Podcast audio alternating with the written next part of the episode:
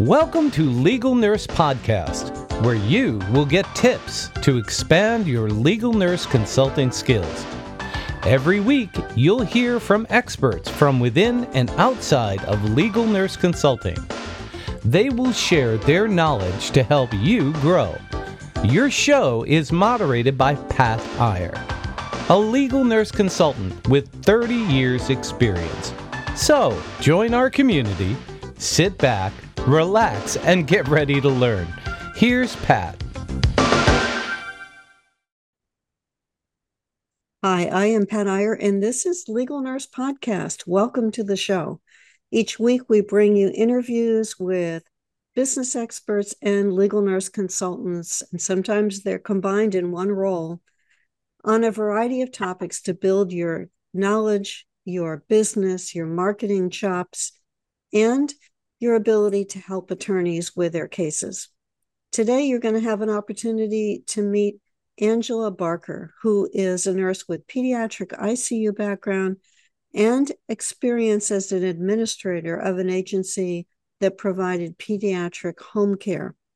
She is a legal nurse consultant who works with attorneys to help provide experts to identify medical records that need to be obtained and analyze them, and to delve into some of the issues that can create liability in a variety of settings. Angela, welcome to the show. Thank you. What we're going to focus on. Oh, it looks like you're frozen again. Welcome to Legal Nurse Podcast. I am Pat Iyer, and this is the show that you come to for assistance in building your business, for information that helps increase your expertise, your marketing skills, your client relationships, your business development, and your financial knowledge. Today, I have with me Angela Barker, who has a focus as a former pediatric ICU nurse working in the area of pediatric private duty home care for pediatric and adult patients. She was an administrator for an agency and has transitioned to legal nurse consulting, where she's the owner of Covenant legal nurse consulting, and helps attorneys nationwide make sense of medical records and identify and locate expert witnesses. Angela, welcome to the show. Thank you, Pat. We decided to focus this podcast on a population hidden away in homes, generally not noticed until something goes wrong, and that is children who require long term care in their homes. Let's tell our listener, Angela, what are some of the kinds of medical diagnoses that result in children requiring short term care? And then we'll focus on what population needs long term care. Okay, so for short term care, um, it's seizure management uh, is the main diagnosis. Uh, there are some medication changes uh, that can be made to get the seizures under control. And uh, then that gets them to um, be more stable and then they phase out of uh, private duty nursing. Uh, also, failure to thrive. So they start out needing G tube feeds and then as they get better, then uh, they can eat by mouth. And so, again, um, then they graduate from private duty nursing. And as far as long term care, uh, some of the main diagnoses that we would see are spinal muscular atrophy. Uh, we had cerebral palsy patients, um, also bronchopulmonary dysplasia, some chromosomal anomalies, uh, anoxic brain injury, uh, spinal cord injuries as well, um, and uh, cardiac disorders. So those were kind of the the top tier ones for the long-term care patients that we would see. Oh, right. Well, kids with complicated medical needs for sure. Definitely. And do you ever see in home care kids who've had complicated surgery, for example, and need to have some short term, maybe that would be home health care? Um, yes, uh, we could be able to teach the family how to take care if it was a complicated um, you know, patient that required um, some care, uh, around the clock care, or uh, we could, and also reinforcement for the family. Um, so that could also um, result in in care in the home. Uh, so the hospitals typically will teach the families how to care for the patient, especially if there's no nurse present. But sometimes, especially if it is complicated, uh, they will need some reinforcement just to make sure that uh, they're familiar with all the equipment and uh, definitely how to manage an emergency in the home. All right. Well, you mentioned, pre- especially if a nurse is not present, who is in the home taking care of these kids? So, uh, as far as staff goes, um, sometimes you would have your home health aides if it was uh, care that was just activities of daily living. Uh, if it was uh, skilled care, uh, you would see uh, more of your LVNs um, caring for the patients. Uh, we did have RNs in the home as well, but that was more for specialized care, TPN, um, and more advanced patients like our, our um, ventilator patients uh, we'd see them, but uh, typically we'll see more of the LVN population in the home. Mm-hmm. And are these individuals typically supplied by an agency, or do families ever go outside of an agency and make an arrangement directly with a person to be in the home? So, with um, unskilled, there is the consumer directed services here in Texas, where I'm from, uh, where they can hire the staff on their own um, versus using an agency. Now, there are some downsides of uh, hiring the staff on their own. Uh, could be, uh, you know, if that person calls in, then, you know, who else are you going to have to f- fill their place?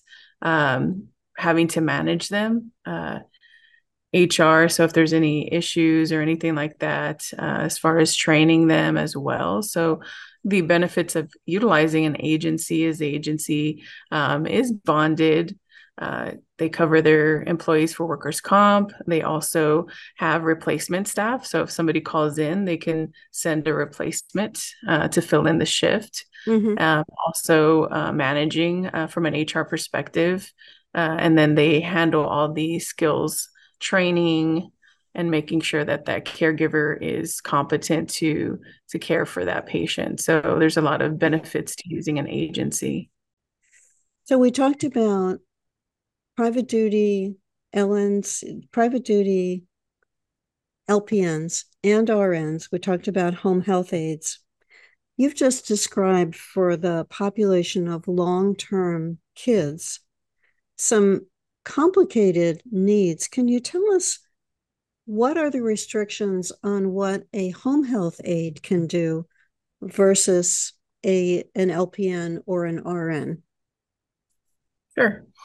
So in Texas, um, the home health aides uh, can't administer any medications or treatments. Um, they can do medication reminders. Um, they can't they can't dispense medications, uh, apply medicated creams, uh, or administer suppositories. Uh, so there are instances where, uh, you know, in, in different states, so it's definitely based on the state where the RN can delegate certain tasks to the home health aide, but uh, again, that's going to be state specific. Uh, now, LVNs, uh, they do um, pretty much most of the care that we will be uh, or that we're providing in the home. Um, there are some restrictions as far as like TPN. I know those are mainly managed by the RN. Um, and so that's why those cases um, will typically have RNs on those cases. Uh, but with LVNs, they take care of the majority of our patients. And I, I know that you answered the last question starting with in Texas can you tell us for the people who are listening who are not in Texas, is this a general pattern in terms of what the aides can do and what they cannot do? Yes, that's uh, definitely a general pattern uh, that you'll see in the different states. Now, um, there may be uh, a little bit more leeway on delegation. Um, I've seen, uh, you know, where they could potentially delegate like G tube feeds Um, but again, it just depends on the state and, and what the RN is comfortable with delegating as well. Wonderful. I can foresee cases, and I'm sure that you have heard of them or worked on them, Angela, where mm-hmm. that aide crosses the line in an effort to try to help the patient, for example, but practices outside the scope of what they are allowed to do. Can you comment on the kinds of issues that could arise where the aide is traveling into unknown territory, meaning performing skills or procedures for which they are not trained?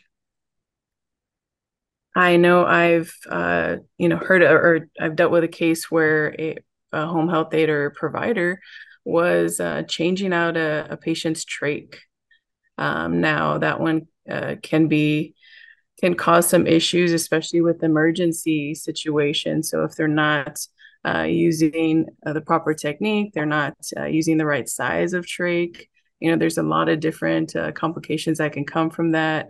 maybe technique. You know, the patient gets an infection, so um, as well as uh, it could cause an emergency situation. So, um, go ahead. Mm-hmm. And speaking of emergencies, what kind of training do people have who are taking care of patients at home in terms of dealing with emergencies?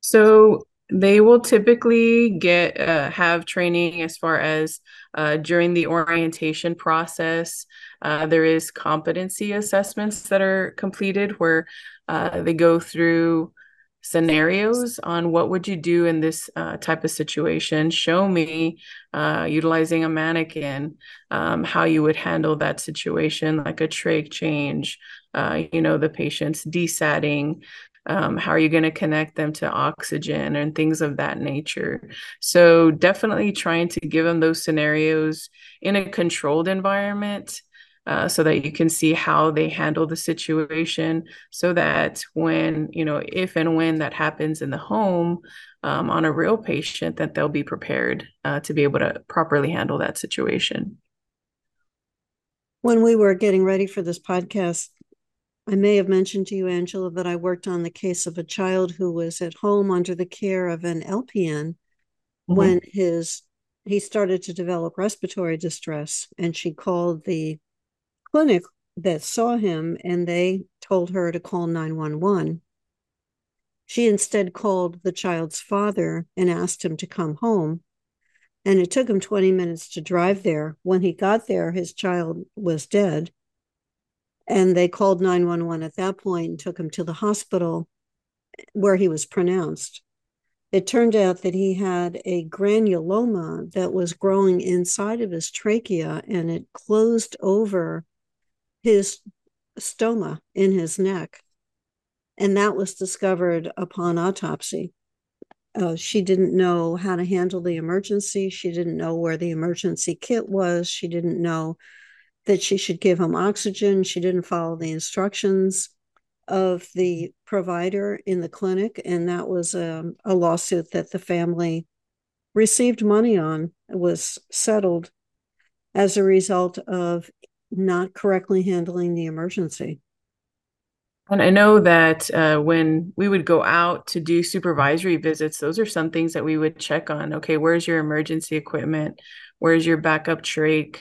You know is your oxygen connected things like that just so that we could make sure that they weren't getting complacent and like oh it's there and you know not checking to see where their stuff was at in case that emergency happened.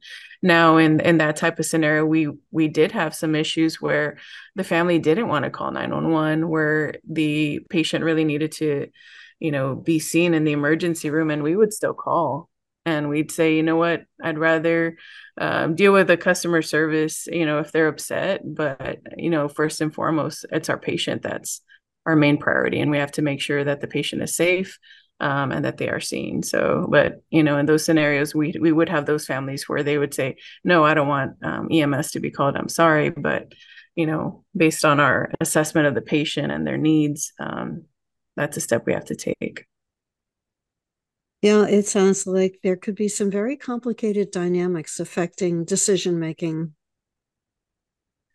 Definitely, uh, especially when you're dealing with uh, you know families, um, as well as uh, you know the patients. You know sometimes uh, the families have certain uh, you know belief systems or beliefs that they you know they can handle it they can manage it they don't want uh, their last thing. And you know our our goal is to keep the the family or sorry the patient in the home and not have them hospitalized. You know that's the ultimate goal of home care.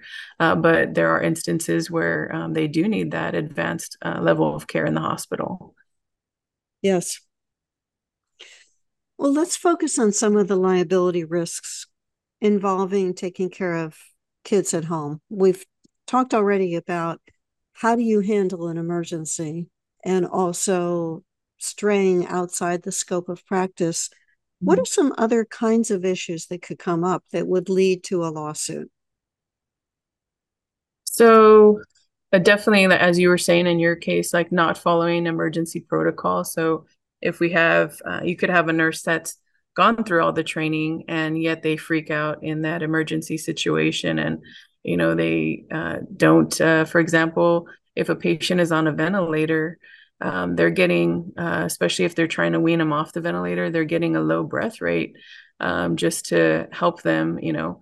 But if they're in that emergency situation um, that's not going to be sufficient to ventilate them. So they have to disconnect them from the ventilator and uh, provide them with ambu ventilation. Um, so if they are, you know, trying to uh, do their interventions and then continuing to keep them on the ventilator, then they're not going to get that uh, proper ventilation. So um, I've had there, I've seen instances where that happened, where they left them on the vent and then the patient just uh, continued to desat. Um, and uh, the patient actually um, ended up with brain damage and passed away. So mm. um, those are some instances where it's like, okay, these are critical thinking, and that's why we try to give them scenarios to try to test their critical thinking. Um, also, diastat. So if you have patients that are seizure patients, checking that diastat to make sure that it's not expired because a lot of times you take for granted that that patient is stable they haven't had you know a long seizure or grand mal seizure um, in a long time. So um, you take for granted that that diastat is still good. So just checking that diastat uh, the emergency go bag as well. So i've seen an instance where a parent uh, took out the trach uh, from the go bag and forgot to replace it. Mm. And the nurse didn't double check the emergency go bag. The patient decannulated and they didn't have a trach. So mm-hmm. thankfully, in that instance, the patient was fine. They called EMS, they got the patient stable. Um, so there wasn't any negative outcome on that one. But um, and there are some instances where there can be a negative outcome as a result of that. Um, sleeping nurses also for failure to monitor. So if they're taking on too many shifts or not getting enough rest, especially with those ventilator patients, you know, if they're um, overextending themselves and then taking a vent patient at night, and of course, it's the lights are dim and you know they get sleepy, so they fall mm-hmm. asleep, and then something happens to that patient. So that's another um, risk that we see in, in home care mm-hmm. and uh, being prepared for a power outage as well so making sure that the equipment's fully charged uh, and that you have backup so um, those specialized um, suction uh, just in case um, you don't have power mm-hmm. Um, mm-hmm. but um, taking all that you know always being prepared because uh, the time that you're you get comfortable then that's when things happen and you know issues happen and negative outcomes as well. The list of things could go on longer angela. It chills me to think about even the last point that you brought up of the power grid failing there's mm-hmm. at the time that we're recording this, which is in August, there is a lot of stress on the electrical system because we're dealing with unprecedented unprecedented heat in this country in the United States and in mm-hmm. Texas where you're recording from Angela it's among the hottest parts of the country and you think about these kids on ventilators at home relying on a backup generator to kick in when it's required uh, mm-hmm. that alone is enough to give a parent nightmares. Exactly. And some families don't have that, uh, you know, generator. So they just have to deal with that backup battery uh, in the meantime until uh, CPS can get to them uh, mm-hmm. to restart the, the power. So, you know, those are some hard issues to deal with too. Sure with all of the complexity that you've just outlined for us and the isolation of working in a home that a nurse can experience, what kind of training and orientation would a person typically go through in order to be able to assume this level of responsibility? So they would go through the office orientation. Uh, now, if they were uh, a ventilator nurse or they were looking to take care of ventilator patients, then there was a specialized uh, vent module. So the company I worked for, um, they had uh, partnered with Johns Hopkins School of Nursing and developed a ventilator module. And it was very, um, so they would give you scenarios and then it would have you kind of like NCLEX, you know, choose the best answer uh, so there was a few that you could choose, but um, and then if you chose an answer that wasn't the best answer, then it would tell you kind of the rationale behind why there was a better answer than that one or a better you know okay that's good but you know that you want to do this one first or this intervention first. And so that helped with uh, those critical thinking aspects. Uh, there was also uh, patient specific orientation where they would orient with another nurse that was familiar with the case and they had a checklist to go through uh, to make sure they were familiar with where is the plan of care um, where is all their equipment. So um, and then they also uh, did a competency evaluation where they had um, the office, we had a mannequin and uh, we also had all the equipment. So we had a ventilator, suction machine. So um, we would test um, their skills, have them do a trach change. You know, uh, we'd go go through the ventilator so they could we could make sure that they understand the tubing, the changing, and all that. Um, and give them scenario questions on the diff as we go through like the different assessment um, so gi questions we'd give them a scenario for going through neuro cardiac you know as we go through all the systems uh, we'd have questions that we would ask just to test their level of knowledge to see okay um, would they be able to handle this type of patient? Um, you know and and if we felt like they needed extra training then we would definitely provide that extra training. Um, and then also with any um, advances in equipment so sometimes there was new ventilators that would come out that uh, we didn't have necessarily in our office then we would coordinate with the dme company to ensure that they had that training um, so that they would be familiar with that that particular ventilator um, and be able to manage it as well. So mm-hmm. all that training ahead of time just to make sure that they were competent and uh, familiar with the care of the patient.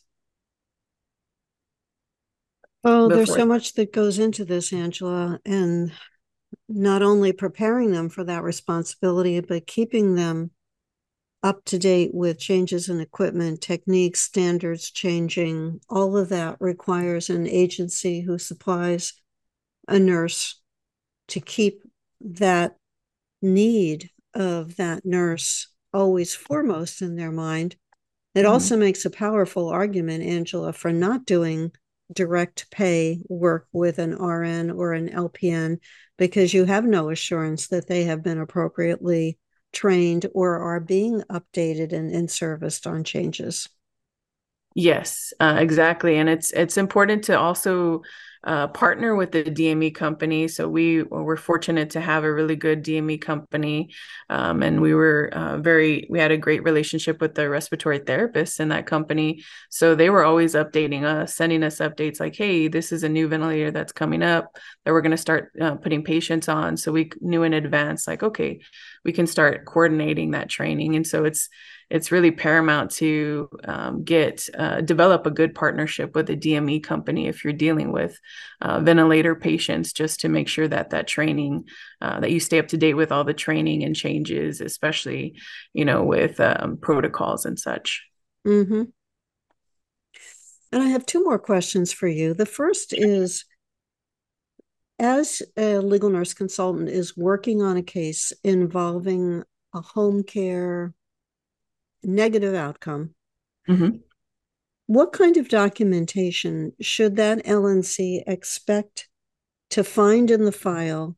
What kinds of guidance can the LNC provide to the attorney who's requesting medical records or other documentation specific to that case? So it's it's the documentation medical records question that I have mm-hmm. for you.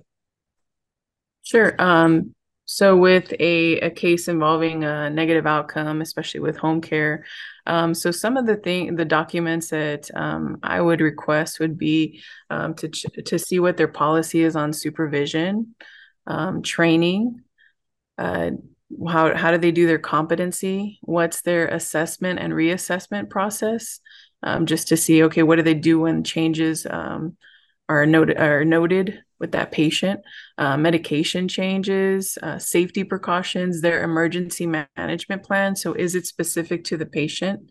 What's their on-call procedure? So, in case the the nurse did reach out um, to a supervisor, tried to reach out, um, did they get a call in a timely manner? Uh, what's their patient-specific orientation like? Um, and uh, if uncomfortable did they reach out so if they were uncomfortable with the situation or they saw hey this patient is not doing well i've tried my interventions you know did they reach out or uh, what did they do um, and definitely it's customized to the case and it's important to look at uh, at least like 96 hours prior to the situation if not more. But just to see if there was if there were indications that that patient was starting to decline and maybe did the the nurse not pay attention to those changes um, because definitely uh, you know they can intervene and, and just make sure that they're contacting the physician and staying on top of it.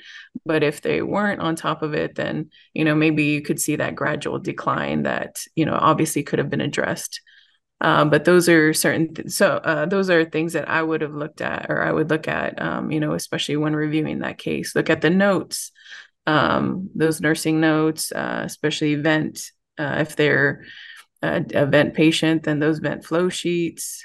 Um, and uh, basically just see make sure that you have all the information so letting the attorney know if there's any documentation that's missing um, because as a nurse uh, as a legal nurse consultant you know we're familiar with what's supposed to be in that record and so it's up to us to let the attorney know if there's any documentation that's missing um, so that we can see like the full picture um, of the case um, and be able to to give our opinion on it. Yes.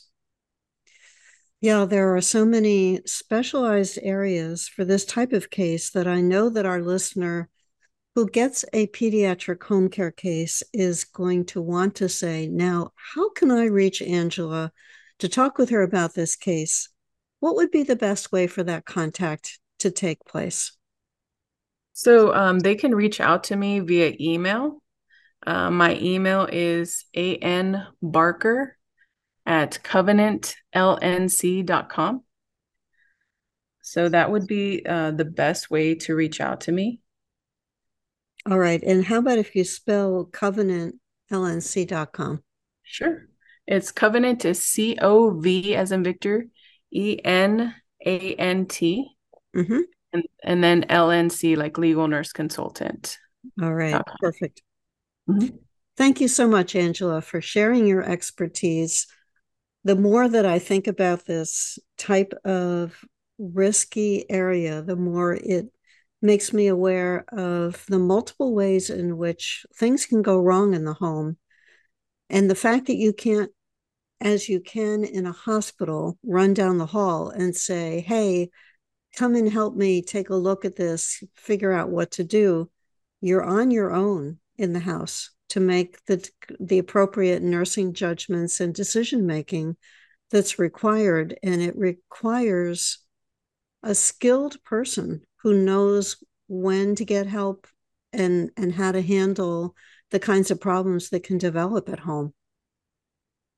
Definitely. You know and, and uh, making sure that they're comfortable with reaching out to that supervisor as well when they're when they have questions like hey i'm not sure this is what i'm seeing. Um, you know what should i do? Uh, and, and definitely reaching out before uh, it turns into again a negative outcome yeah, and that's a great point, Angela. As long as there is a supervisor readily available who can provide backup and can offer suggestions, that's an essential way to deal with the kinds of issues that could occur at home.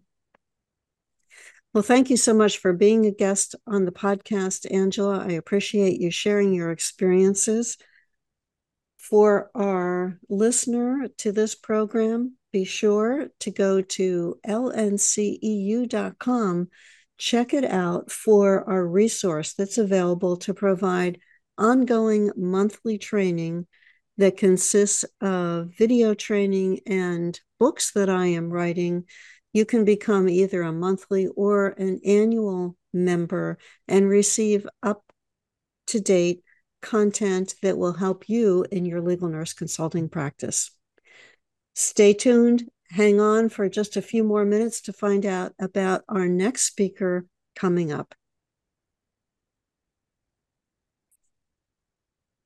Coming up next on Legal Nurse Podcast, you'll have an opportunity to meet Angela Barker as we go into the area of pediatric home care and what are some of the liability risks of that environment. Angela, tell our listener and our viewer what were some of the key topics that we covered in your show? Sure. Uh, so we covered just uh, what short term and long term patients, uh, what type of care or what type of diagnoses they have uh, that qualify for home care. Uh, also, who takes care of the patient in the home? Home health aides, LVNs, RNs, uh, what are the benefits of uh, hiring an agency versus uh, consumer directed care? Uh, some of the restrictions for the home health aide as well as uh, liability risks uh, for taking care of a pediatric patient in the home.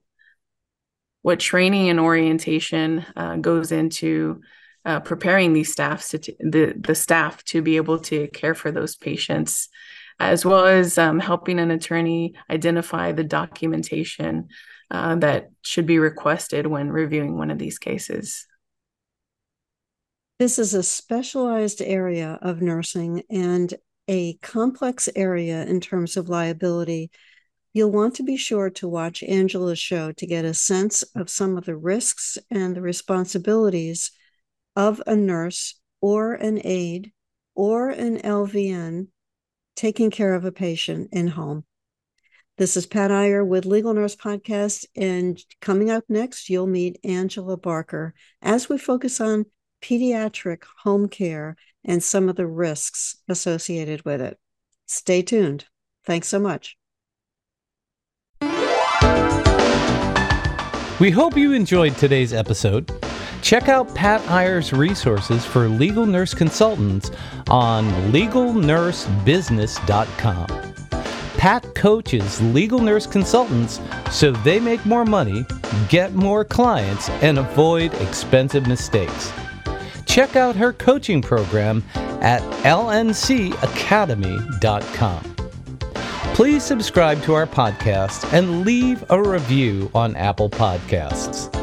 Join our community to get notified of each new episode and to receive the transcript of today's program. Complete the request form on podcast.legalnursebusiness.com. We appreciate you and your interest.